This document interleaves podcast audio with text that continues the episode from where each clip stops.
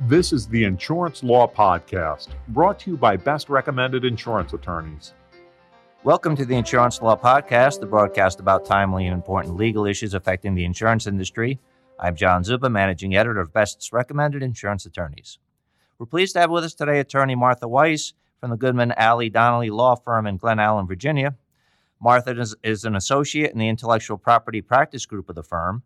She specializes in all aspects of trademark law, providing counsel on trademark clearance, prosecution, enforcement, and litigation matters. And Martha, we're very pleased to have you with us today. Good to be here. Thank you. Today's discussion pertains to intellectual property or IP claims.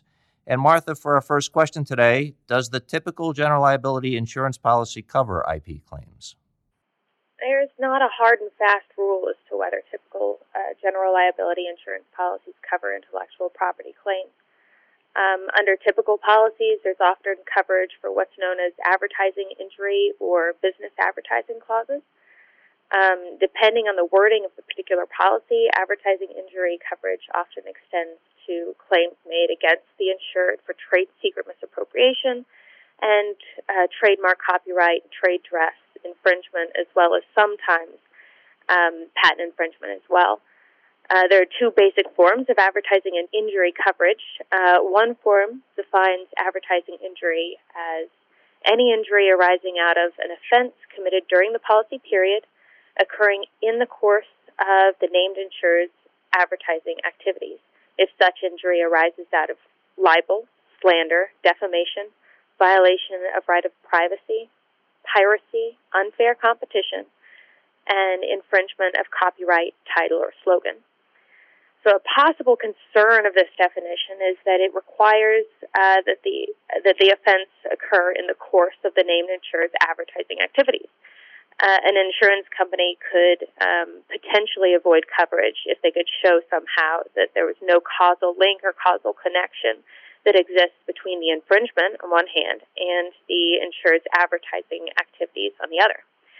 Um, the benefit of this form is that it covers unfair competition um, which courts could view as broader protection than that afforded to traditional copyright, trademark, or patent infringement claims.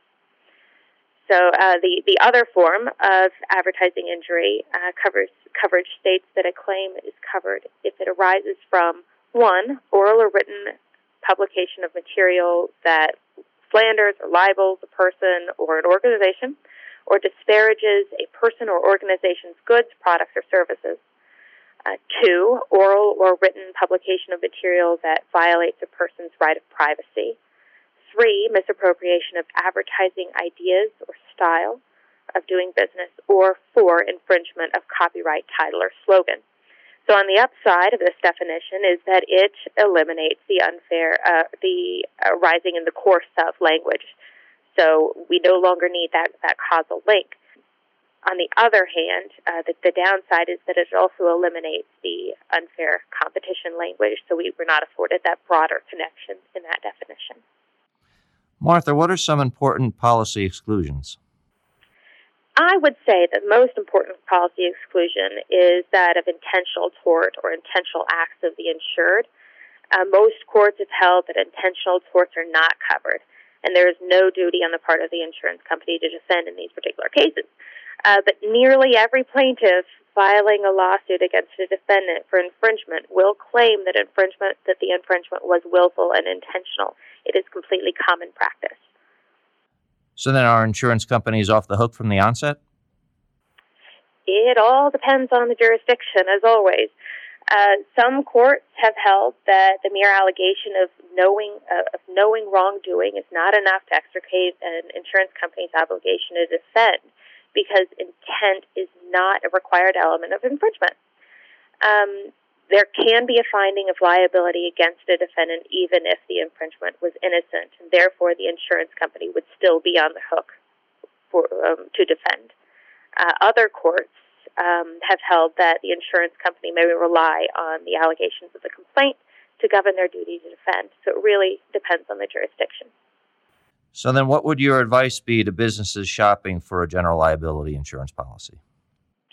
So the best way to address the uncertainty in the market marketplace with respect to the uh, to whether the general a general liability insurance policy um, its, its advertising uh, injury definition um, covers patent, trademark, trade dress, copyright infringement, or um, trade secret misappropriation, or patents, is to um, modify the standard policy to be less ambiguous. So work with the insurance company to tailor a, a policy that really works for your your business and your IP portfolio.